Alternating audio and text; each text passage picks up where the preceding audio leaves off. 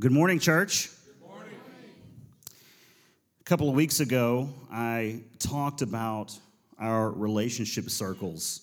You guys remember that? The casual circle, the close circle, the core circle of relationships. Today, we're going to stay in the vein of relationships, but we're going to focus on romantic relationships, which leads me to make this uh, next notice. Parents, those of you that have maybe elementary age children or younger in here with you today, uh, this message is rated PG 13. So um, this would be a good time maybe for you to go and check your kids in at Seeds Kids uh, for more age appropriate ministry today. Okay, praise God. And if you've noticed, uh, Jamie is not here with us today. Uh, it's not because she was afraid of what I might say um, she, she's on the road today. She's doing some ministry and traveling. And uh, Friday, she, she spoke at a women's conference in Missouri, and she stayed over. And this morning, she's guest worship leader there at that church that hosted the conference. And I've just heard nothing but great things. And so thank, thank you for those of you that have known about that and been praying for her. It's been very good. Now let's pray. Heavenly Father, we just come to you today and we want to be the church that has ears to hear what the Spirit is saying to us. Uh, right now, Lord, I just pray that we would, um, no matter where we are on the maturity level of our relationships in our life and romantic relationships, God, I pray that you would do something, a work on the inside of us, even if it affirms what we already know, or even if it corrects something that is out of balance in our life and in our thinking in the direction that we're headed. Lord, I pray for the mothers and the fathers in here of faith, the ones who are mature. Lord, I pray that they would receive and hear what is said today and let it encourage them that they can be a voice of truth to the people that they have influence with. And Lord, I pray for our young people in this room, God. I pray for those, uh, for, for teenagers and young adults, Lord. I pray that you would stir something on the inside of them to not just be um, like the rest of this culture, that, they, that we can be in this world but not of this world. So help us today. In Jesus' name, amen. How many of you know that marriage can be a blessing when it's a blessing? Right? Let me see your hand. Raise your hand high. Some of you are like, just kind of like, yeah. No, no, no. Come on. Marriage is a blessing when it's a blessing. And how many of you know that when marriage is not a blessing, it's not a blessing? Don't raise your hand. Don't just look straight ahead. Do not elbow the person next to you. Don't even don't laugh, don't smile. Just pretend I don't know what he's talking about right now. I have no idea. You know, marriage is a blessing when it's a blessing, but it can be painful when it's not a blessing. And this is not just my opinion. The scriptures say this too.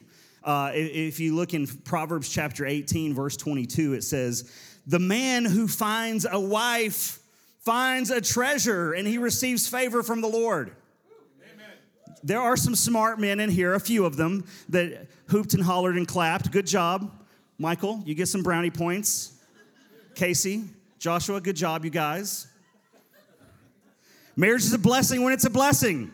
Amen. But Proverbs 27 5 says, A quarrelsome wife. I'm glad my wife's not here today. She's going to listen to this podcast later. I'm going to be in trouble. A quarrelsome wife is as annoying as a constant dripping on a rainy day. Drip drip, drip, drip. Marriage can be a blessing when it's a blessing, but it can be painful when it's not a blessing. And to not, you know, be out of balance here, I want to be an equal gender offender.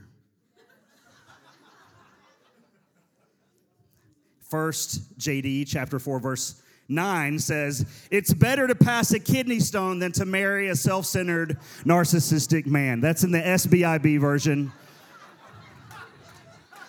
That's the should be in the Bible version. It's not, some of you are like, Where is First JD.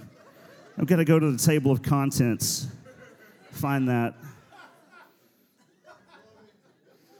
So we're we're gonna do this short series called "For Better or Worse," and and how many of you know this year is going to be the year that we've committed to make every home an altar, right? Every home an altar. That is our marching orders here at Siege Church for 2023.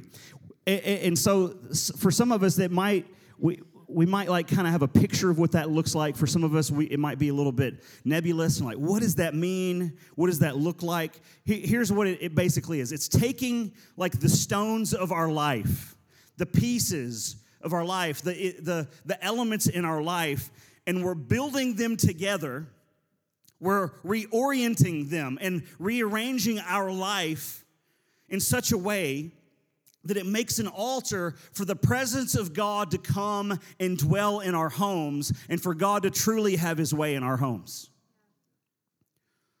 It doesn't, we're, we're not gonna build an altar. We're not gonna make every home an altar by just doing what we've always done. It's gonna take some building and reorienting our lives and rearranging things so that the presence of God can come and he can have his way. In 1 Kings chapter 18, Elijah brought the wood. Right, Kentre? I'm looking at you, bro. You guys, we got a good song coming your way in the next few weeks. We got to finish it. We got to finish writing it. But Kendra came to us on Mondays like, I got this line. I'll bring the wood, you bring the fire. I was like, that is fire. And Elijah, he brought the wood, and, a, and the Lord sent the fire. But what had to happen first? Elijah had to build an altar first. And if we want the presence of the living God, if we want the fire from heaven to show up in our lives and consume us, then we first got to build an altar. And if you're making your home an altar, a pretty significant stone in the, in the altar is your marriage. I mean, it's a pretty significant stone. You, you can try to get all these other things and pieces and, and elements in your life together and in your home to build your altar, but if your marriage is not part of that altar, there's something missing. Not just a little thing, a big thing. So today I want to start preparing the ground to, to set this foundational stone of marriage at the base of our altar. The question that I want us to think about and answer today is, is what is marriage? What is marriage? And some of you might think, well, that's a pretty easy question. That's a softball. And for some of us, other people might be like, well, why is it important to even define what marriage is? You know, marriage is marriage. And love is love and a woman is a woman. And we could just keep going with these circular definitions that don't mean anything. But I think it's important for us to define what marriage is. Why is that? Because how you view marriage determines how you navigate relationships. This is, this is the main thing right here. How you view marriage determines how you're going to navigate your relationships. I would say that most people today see marriage as just like a contract. That's all that it is. It's a contract between two consenting adults. Unless you live in Utah, there might be some more folks. Some of y'all will get that on the drive home. Or maybe you just didn't think it was funny. Some say, you know what, we'll go to a church and we'll get married in a church by a pastor. You know, that, and then after the ceremony, we will sign the contract. We will, you know, sign the marriage license. And other people are like, no, no, no, we don't even need to do that. We don't even need to go to a church and be married by a pastor. We'll just go to the justice of the peace. And then after that, oh, yeah, there they are getting married in a church and then we'll go to the justice of the peace, and they'll just say a few things. It'll be a very short ceremony, and then afterwards we'll sign the contract. We'll sign the marriage license. And then some people are like, let's fly to Vegas and get married by Elvis. And then afterward, and he pronounces a hunka hunka hugga, husband and wife. That was a terrible Elvis. I did not practice that. We'll sign the contract, we'll sign the marriage license. So many would answer the question, What is marriage? simply just by saying, Well, it's, it's a contract, it's a legal agreement between two consenting adults. But according to Scripture, marriage is way more than just a legal agreement. A good question for us to ask is this to, to get to the answer what is marriage? A good question for us to ask is, is how did Jesus define marriage? And, and, and if you're a, a, teenager or a young adult in here, really any age, but I, I want to specifically point this out to our young people. Asking the question, what does Jesus say about this, is one of the most foundational things that can set your life on the trajectory for God's plan for your life. Like, what does Jesus say about it? What does God's word say? And that's what I'm going to, to believe as the truth and the foundational things in my life. These are the things that are unshaken. These are the things that are solidified. These are the things that cannot be moved out of my life because I've decided I'm going to believe God's word. So we're so let's ask the question, how does Jesus define marriage? In Matthew 19, the Pharisees came to Jesus, and the Pharisees were the religious elite of the day. They, they looked godly on the outside and did all the things, they jumped through all the hoops, but they didn't know the presence of God. They didn't have the heart of God. And Jesus did. And they didn't like that. And they didn't like that the people were not following them so much, but they were following Jesus. And so they came to Jesus and they tried to trap him with a question and ask him about divorce as it related to the law of Moses. And Jesus, in his answer, we see how he defines marriage. He, he defines marriage by the way that, again, God's word defines it, which should be no shock or surprise to us whatsoever because Jesus and the word, they're one and the same. They're synonymous. They're never going to be out of alignment with one another. Now, you might that, that, and that's contrary to, to, to woke theology that's out there today. Because, uh, well, that's, that's not what, I mean, Jesus wouldn't, and Jesus didn't say, and like, no, Jesus was, is never out of agreement with this. He's always in step with and in unity with God's word. And we cannot begin to paint a picture that Jesus is different than God's word, or vice versa. And, and Jesus quotes Genesis chapter 1, and he says this in Matthew 19, verse 4. He says, Haven't you read that at the beginning the Creator made them male and female?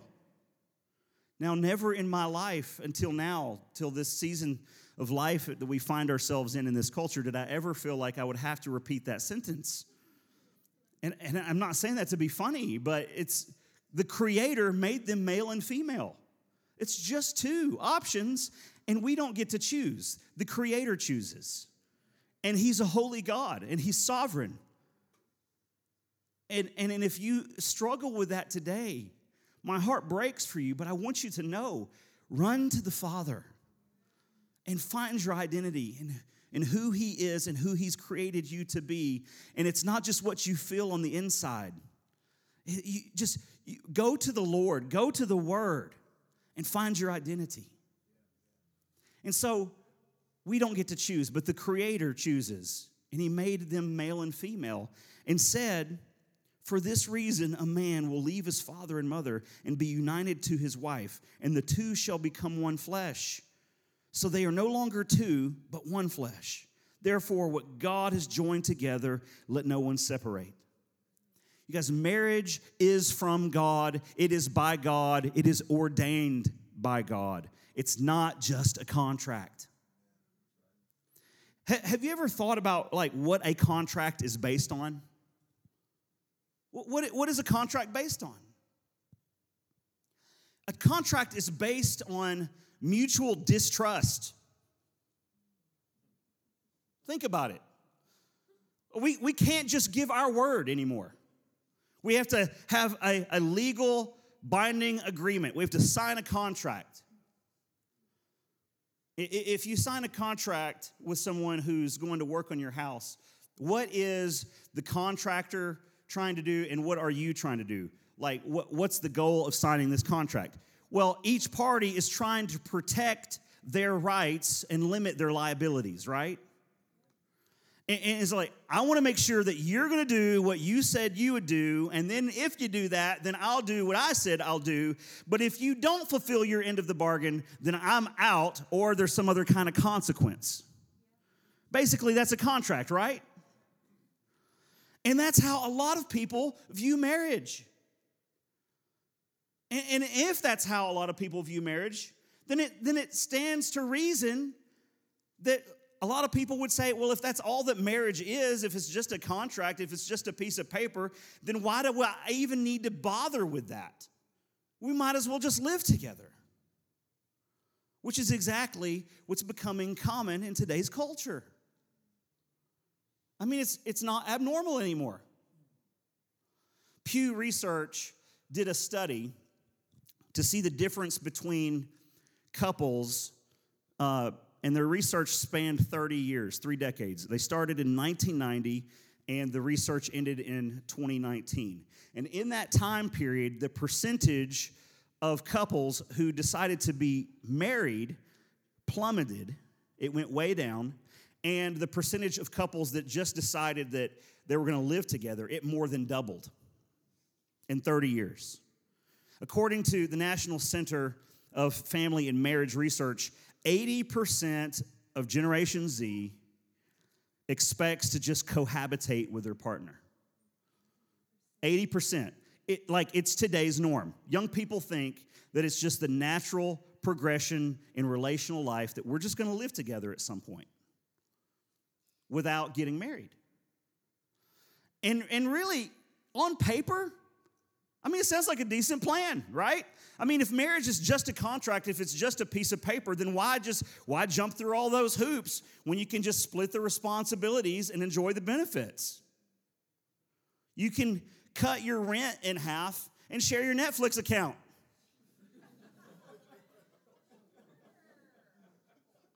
You can save some money. You can split the chores and then share the bed. Sounds like a good plan, right? Don't amen to that, please. the problem is, is this that the studies show that cohabitation actually decreases the odds of relational success. It, it, doesn't work as, th- as well as people think it would work. Even though it, you know, it seems to make sense if marriage is just a contract, if it's just a piece of paper, then you'd think that it would make sense, but it doesn't work out. It sounds like a good plan, but it's not working out so well. Why is that? Researchers call this the cohabitation inertia effect. What is that? It's when, when people try to slide into commitment rather than decide into commitment. Hey, how about we live together? Well, yeah, yeah. I mean, that makes sense. I mean, I mean, we like each other a lot, and there's a lot of chemistry, and it's cheaper.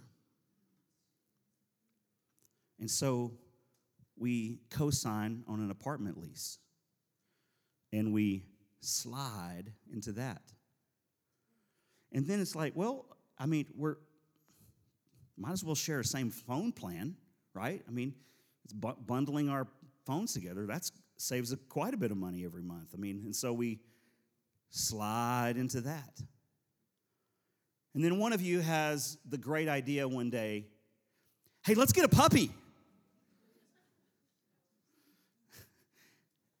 and you may not be fully committed, but you buy into the idea and you get a puppy anyway and you slide into that. The, the problem with this, the problem with sliding into commitment is that it's easy to slide out.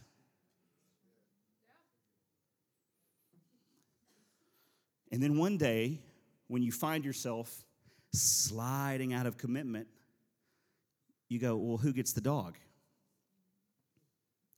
Or if you're not careful and more serious, it's a child.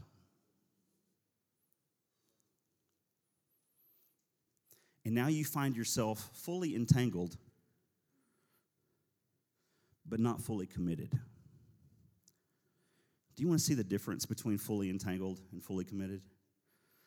There's been no preparation on this at all, but I, I need, I need three guys. Avery, I need you to come up here. I want you to stand right here in the middle.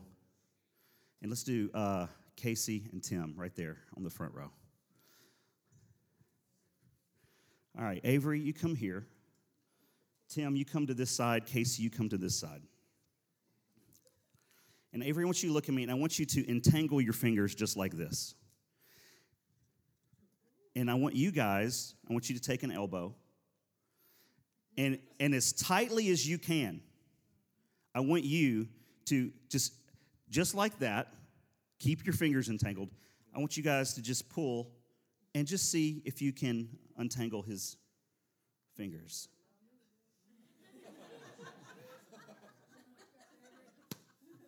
Come on.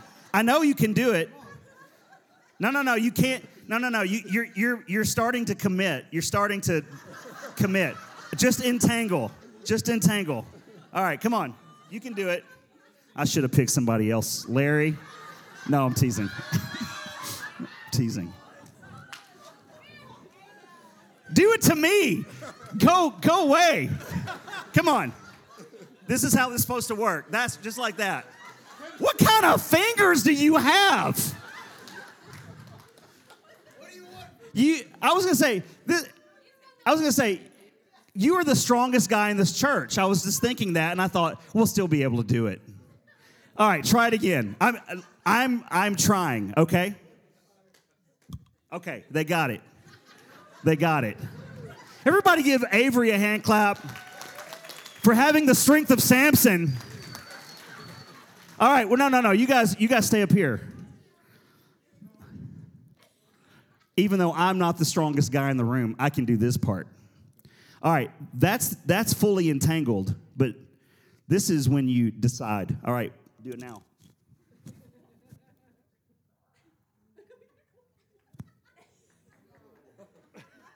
Come on, pull.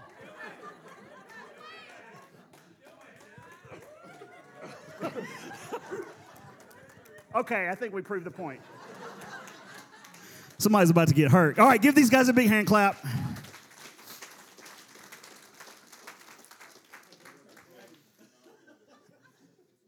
You can be fully entangled, but you're still left weak and vulnerable for attack. But when you're fully committed, then you are strengthened and you can handle far more resistance you can handle far more resistance and attack from the enemy. When being fully entangled, but, but not fully committed, what that does is that it increases the pressure on the relationship. When you're not fully committed, you feel kind of stuck. And the moment you start to feel stuck but not committed, it decreases the odds of success in relationships. And you know what? You don't even have to fully move in together. You can just like kind of do the play house thing a few nights of the week. I'll, you know, keep a drawer of my stuff at her place, and maybe she has a drawer of her stuff at my place, and I keep a toothbrush over there, and just stay a few nights of the week, and you know, we'll just do that. And even though in our culture today, that might not seem like a very big deal. It might seem perfectly common and normal. But what you're doing is you're pretending and you're practicing marriage because you're doing married like things. But when things don't go well, you break up, which is practicing divorce. And so it's no wonder that later on, when you get married and you just see it as a contractual agreement, and if things don't get, go well for you, you just grab your drawer of stuff and you go one way and then they go the other way. It's one of the reasons why, why marriages are failing today. I'm not saying this to be judgmental. I'm saying this because how you view marriage determines how you're going to navigate relationships. And I'm saying this because I want you to have a strong marriage in, in the stone of, of the altar of your home where the presence of God can come and dwell. And if you're a single person in here, and, and, and, if you're a young person that you're like, someday I'm going to get married, or I, you know, I am interested in the opposite sex, and I'd like to go down that, that direction someday, then you need to have this solidified in your heart here that how you view marriage determines how you navigate relationships. And that even now, as a teenager or as a young adult, you're going to go ahead and, and take this, this stone of your marriage and you're gonna go ahead and begin to build the altar of your life with it now. And you don't, you don't, you're not gonna wait till later, and you're not do things to defile yourself, but you're gonna keep this holy now. See, a, a Christian marriage is not just a contract, it's a covenant. Contract is based on mutual distrust, but a covenant is based on mutual commitment before a holy God. In the scriptures, the Hebrew word that's translated as covenant is the word berith, which means to cut or a cutting, which means there's a shedding of blood, right? Jesus shed his blood for the new covenant so that our sins would be forgiven and so that we could enter into relationship with the holy God. Praise God, right?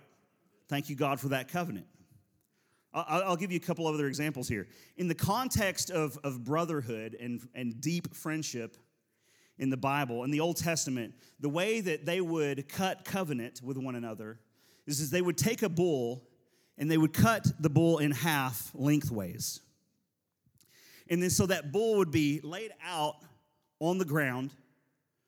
And then they, the two people making the covenant together, they would walk through the middle of that bull like in an infinity pattern seven times. And they would say, If I break this covenant, if I break my word to you, may what has been done to this bull be done to me. That's total commitment.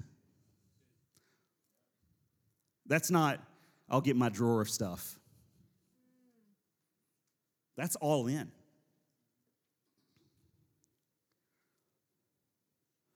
In the context of marriage, uh, and this is so not our culture, but at an Old Testament Hebrew wedding, you'd have all these people, the family, friends, a big party of people celebrating this couple. You have the virgin bride and the virgin groom stand before the priest, make their vows. And you know what they would do next? They would go into the huppah. The huppah, picture, it's, it's a wedding chamber. Picture four posts, and there's, and there's drapes all around it and so you have like this temporary structure.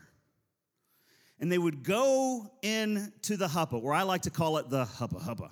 And um, that's where they would, that's where they would consummate the marriage. Uh, a more uh, known histor- historical term was uh, it was called the consummation station. But uh, no, don't write that in your notes. Some, some of you, I saw you. Oh, okay. It, it, uh, I told you PG 13. Anyway. Some of you are like, I didn't think we were coming to a comedy show. But during, during consummation, of course, there's a shedding of blood, right? Between, between virgins, there's a shedding of blood. One, one shedding of blood is the more obvious one that we can think of. And this is uh, this is a freebie. This one's not in my notes, but you know the again PG thirteen. Okay, all right. In in a man's semen carries his bloodline. So you actually you do. It's not just one one part of the blood represented there in the consummation of this marriage. And so, what they would do is they would take some of that blood and put it on a clean cloth, and they would come out of the huppah and they would show everyone. Right? It's right, not our culture, right? I see some faces like, what? But in this culture, this was normal and it was good, and everybody would cheer and celebrate because these two had made a covenant together. And, and, and, it was like they'd made this, this covenant together, and they're cheering because now what God has joined together, let no man separate. The two had become one, and it's a holy and righteous and covenantal commitment before God. Hubba hubba. Speaking of sex, since you brought it up, um,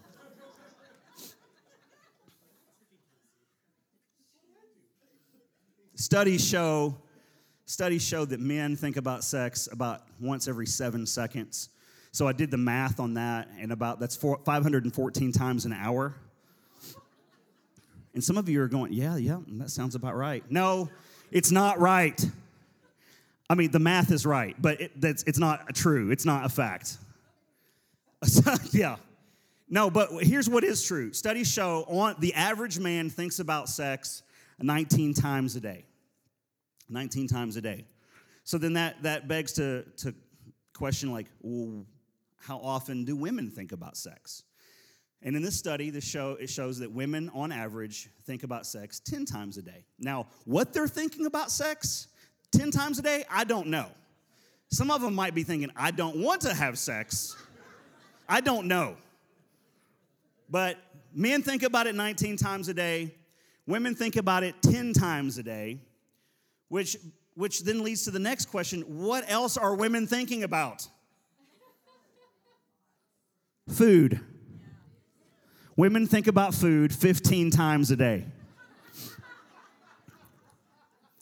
So if you're tracking with me and you just want to see where everything ranks,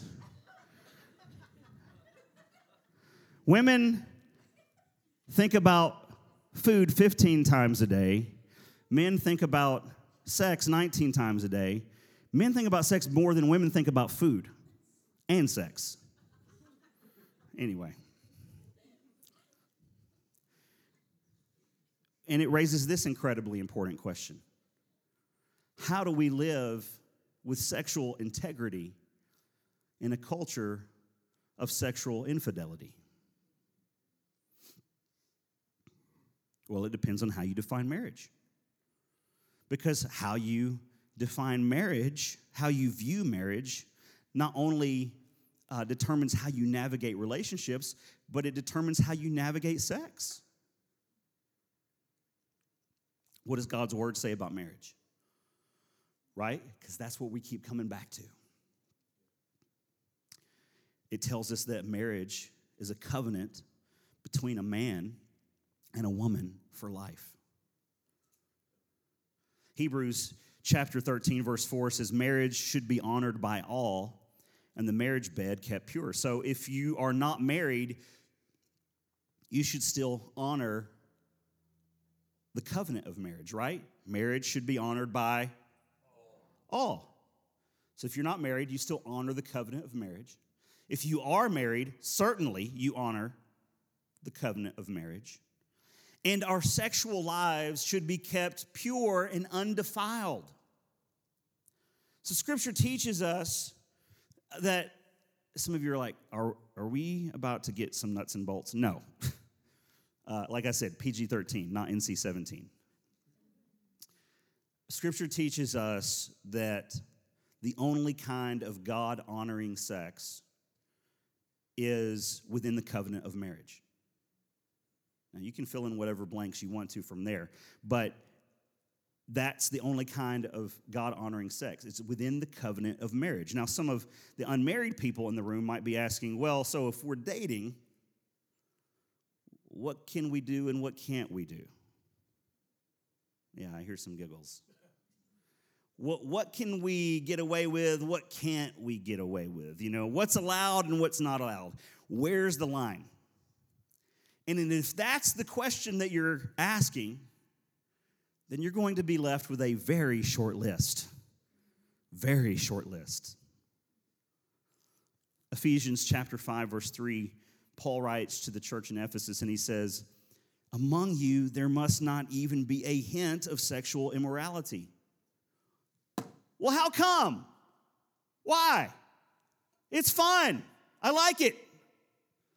Because God's gift of sex it's holy and it's righteous and it's pure and, it, and it's intended and reserved for the intimacy of a covenant marriage between a man and a woman.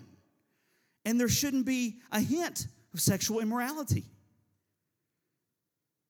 So, what does that mean? Like, what's, what's included in all that? What, what would be out of balance? Again, it's just PG 13, but overarching things here. I mean, I don't care about the details, but I care about the heart of God. And so when we look at the scriptures, we see clearly the heart of God on this issue. And so what's out of balance? Adultery, premarital sexual activity, pornography. Basically, anything that puts sex and makes sex into an idol above God.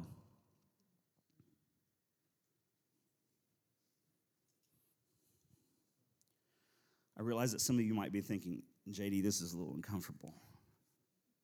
Like, do we really have to talk about this in church? I mean, do you have to really spell it out for us like this? I mean, we all know that these things are wrong. We already know this stuff already. I mean, can't we just move on? Talk about something else. No, we can't. We, we can't because we don't know this stuff already. It's obvious. Look at our culture.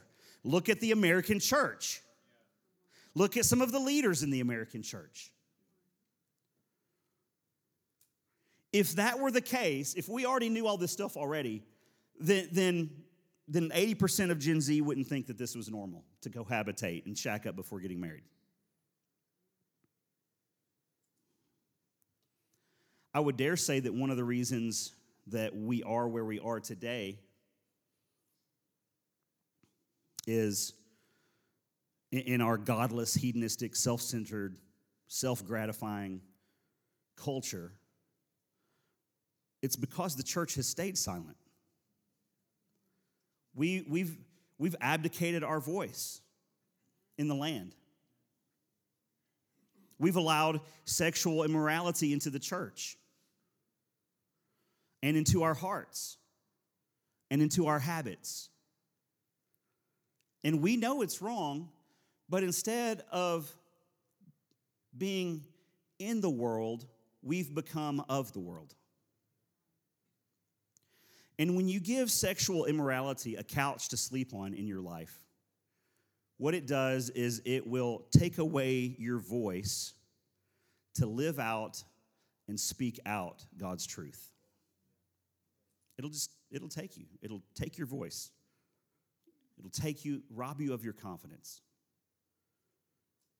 I mean, if you're living with sexual immorality in your life, like, like what, you, some of you are like thinking, well, the only thing worse than that I can think of is to be a hypocrite, so I'm just going to keep my mouth shut. You don't want to be a hypocrite. You don't want to say one thing, but behind closed doors or on your phone, be doing another thing. So you have no voice. When Paul wrote that letter to the Ephesians and he said, among you there must not be even a hint of sexual immorality. He was addressing the church in Ephesus, not the city of Ephesus. Why would Paul talk about this in church? Because there was a spiritual stronghold of sexual immorality in the region of Ephesus over that area. And Paul knew that if sexual immorality could get a foothold into the church, then it would rob believers of their confidence in Christ, their identity in Christ, and what God has called them to do, the, their works in Christ. That's what sin does. It robs you of your confidence, it shackles you and cripples you.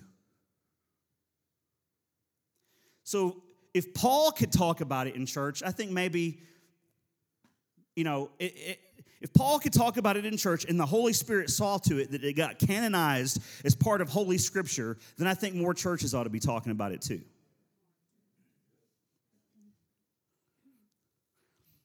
And not, we don't just need to talk about it, we actually need to rid ourselves of sexual immorality because there is a spiritual stronghold of sexual perversion that's growing in America. And we can't let it into the church. You know what's sexually immoral and unholy?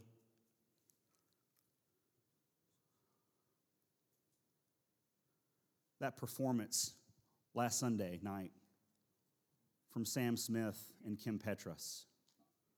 Kim, formerly known as Tim. I don't know if any of you guys knew that or not. I didn't see it live, but I found out about it in the middle of the week.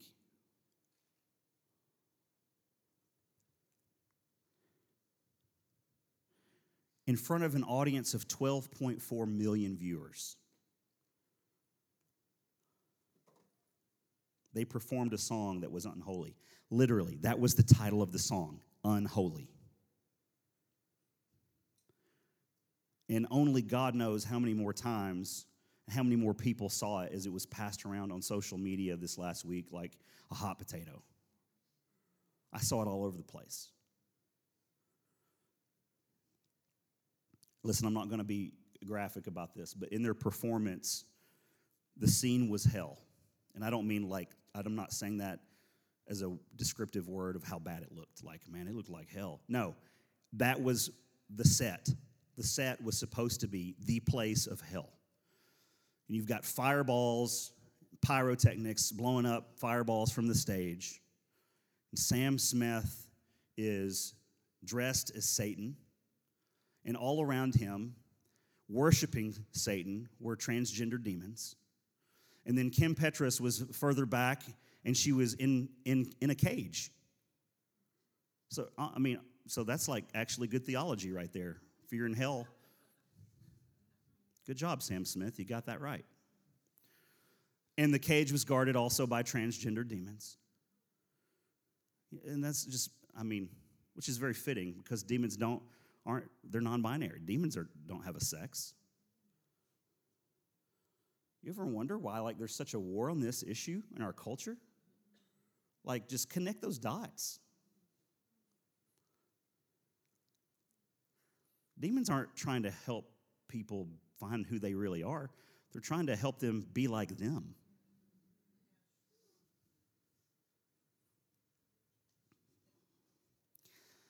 And so you've got this, this picture of satanic worship. And do you know what that song Unholy is about? I, I, I'm not even sure if I'd ever heard it before, and I probably have out and about. It sounded catchy. It sounded like, man, that's, that's a cool song. But when you listen to the lyrics and you read the lyrics, you realize that this song is the actual glorification of adultery. It doesn't, it's not just talking about adult, adultery. No, it's like putting adultery on a pedestal. And what that says to me is, I'm going to spit in the face of God.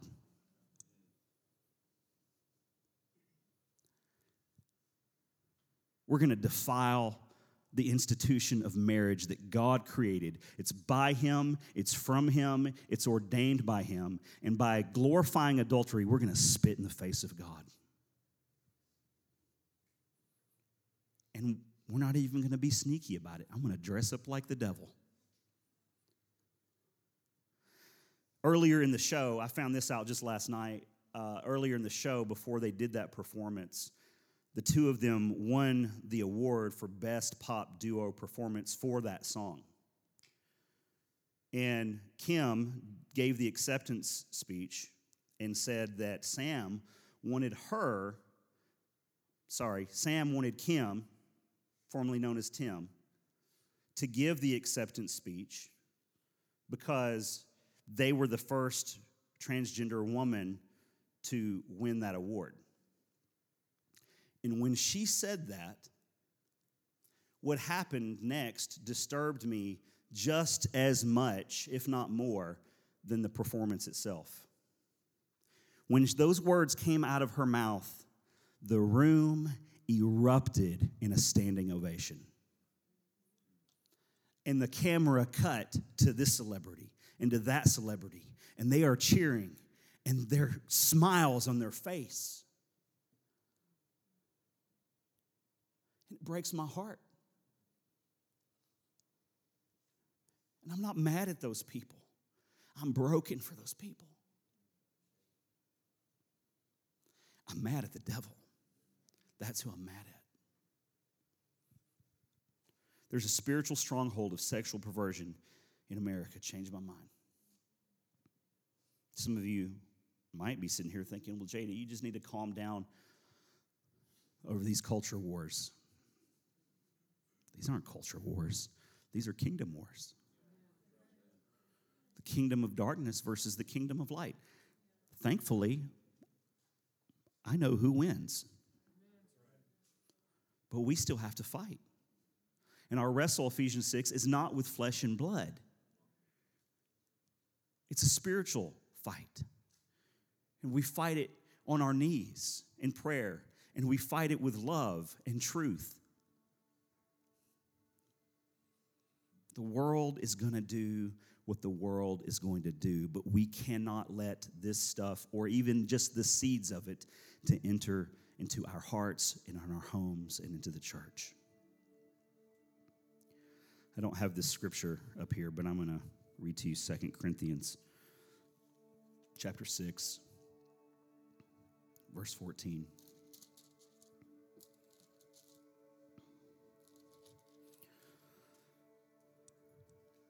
It's in here somewhere. Do not be unequally yoked with unbelievers. For what partnership has righteousness with lawlessness? Or what fellowship has light with darkness? What accord has Christ with Beliar? Or what portion does a believer share with an unbeliever?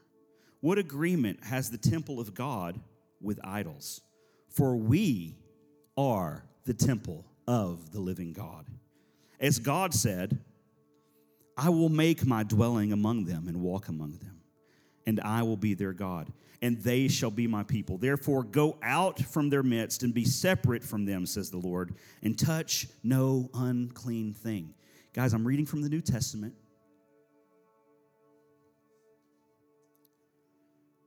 And the Lord says, Then I will welcome you, and I will be a father to you, and you shall be sons and daughters to me, says the Lord Almighty.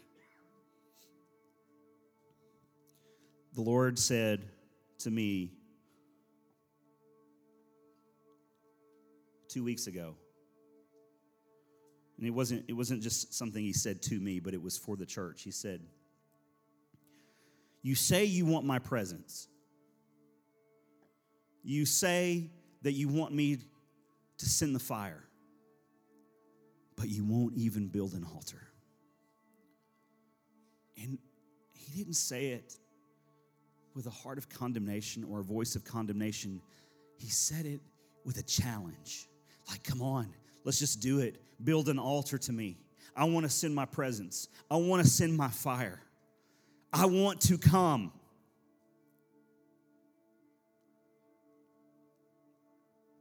Later today, we're going to be watching the Super Bowl, and I, to be honest with you guys, I don't even care. And I like football. And it's not a cause it's the Chiefs and the Eagles. I just don't care.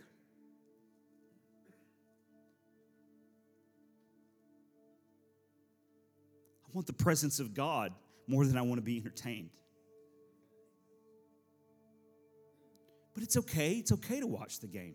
It's all right to have fun. Nothing wrong with that. But I want to challenge you that when it comes to the halftime show, if it gets raunchy, and it's likely that it will, just shut the TV off for 10 minutes. Well, I don't want to miss anything. You won't be. You won't be missing anything that will bring any kind of value to your life whatsoever. It won't bring value to your life in this realm, and it won't bring value to your life in the spiritual realm. It won't. Just shut the TV off for 10 minutes. Don't put it on mute and just have it still on the screen. Because that's not going to help.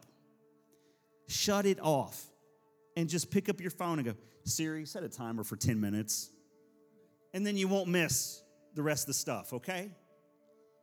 But let's model for our children that we are not of the world. We're just in the world, but we're not of the world. Let's model for our children and say, we're not gonna watch this for the next 10 minutes because we have decided that we're going to make our home an altar.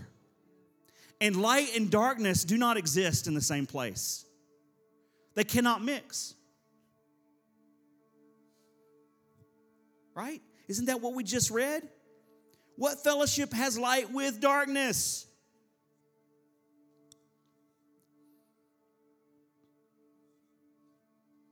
I got a bunch of more notes here we're just not going to get to, and that's all right. There, there's a revival happening right now at Asbury University Seminary, right outside of Lexington.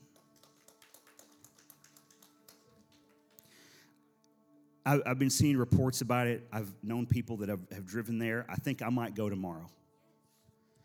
And and I see the stuff on the, the pictures and the videos. And all I can think of is, God, why there and not here?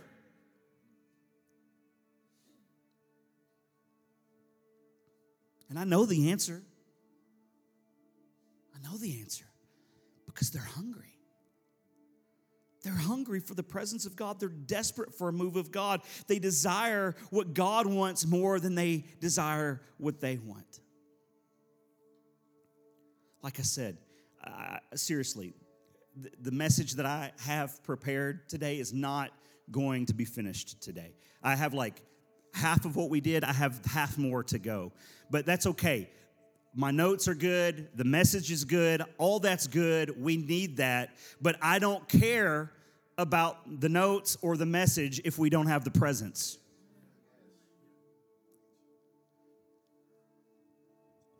I don't want to just jump through the hoops and go through the motions and walk out of here and not be stirred to build an altar in my heart and in my home.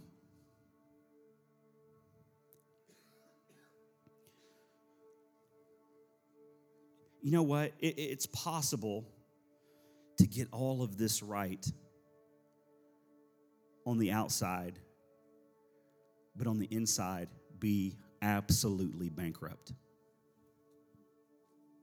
Can I read you another? Can I read you another scripture? It's not. If you got your Bible, flip over to Revelation chapter three. We're wrapping it up. Don't worry.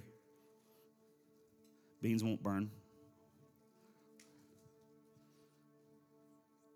Revelation 3, verse 14. The, these are the, the letters to the churches. These are the words of Jesus to the seven churches. And in verse 14, Jesus sends a, a message to the church in Laodicea. In verse 15, he says, I know your works. You're neither hot nor cold. Oh, would that you were either cold or hot.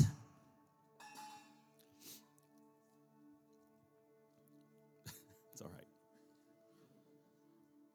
Some people misunderstand this passage and they're like, well, Jesus would just rather be com- us completely degenerate or completely on fire for him, one or the other, but not lukewarm. Uh, you're completely missing uh, the context of this passage there's usefulness in cold water. It's useful, right? It's refreshing.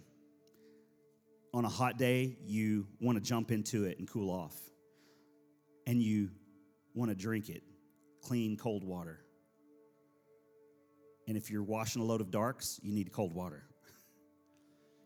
And then hot water is incredibly useful as well because you want to wash with it and you don't want to take a cold shower, you want to take a warm shower. And you want to cook with boiling hot water. And Jesus says, You're not useful. You're lukewarm. just picture the water during this time period traveling miles and miles away on aqueducts. And by the time it reaches from the, the water source to the city of Laodicea, think how disgusting that water would be. And lukewarm water. And we're not talking about like lukewarm that we have today out of the tap. That's doable. We're talking about like first century lukewarm water. Disgusting. And Jesus said, Because you're lukewarm and neither hot or cold, I will spit you out of my mouth. For you say, I'm rich, I've prospered.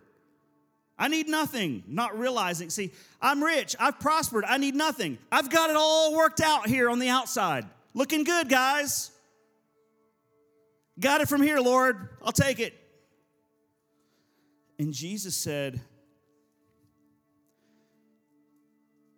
You don't realize that you are wretched, you are pitiable, you're poor, blind, and naked.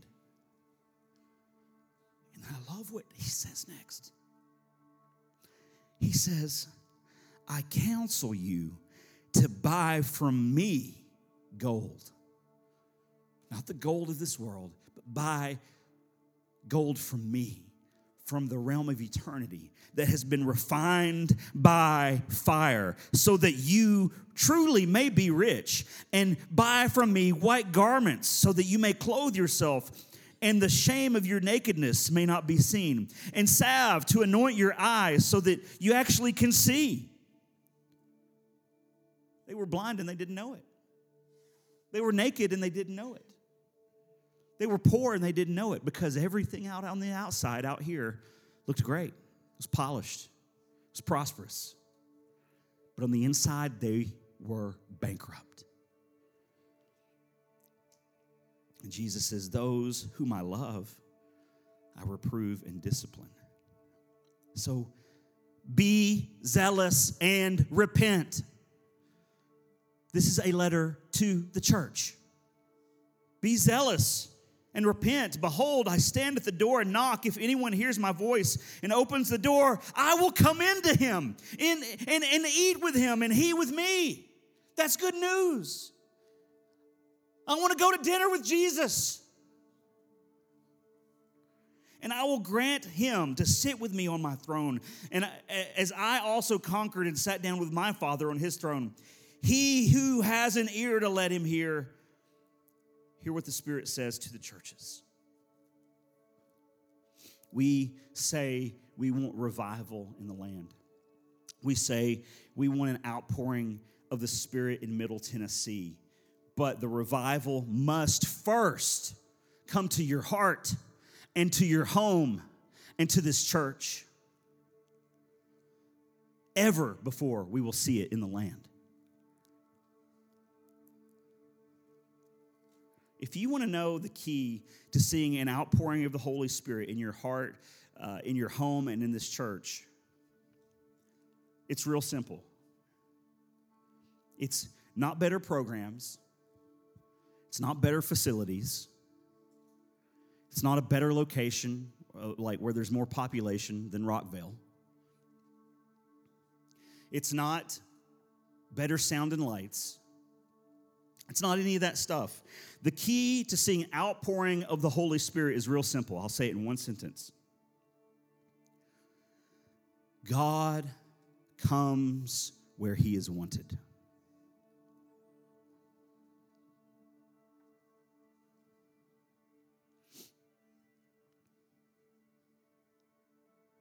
Let that sink in.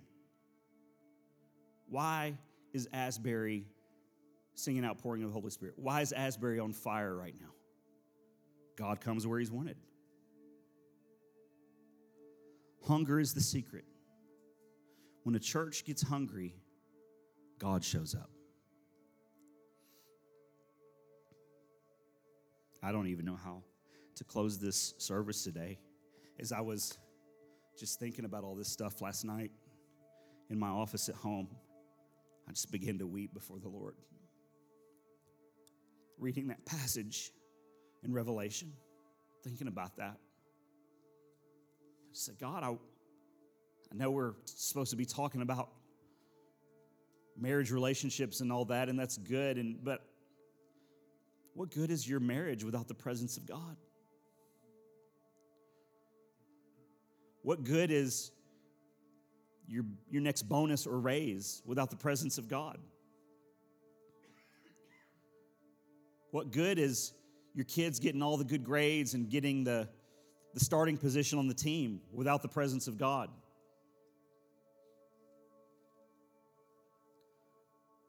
What good is the, is the vacation or the new car without the presence of God?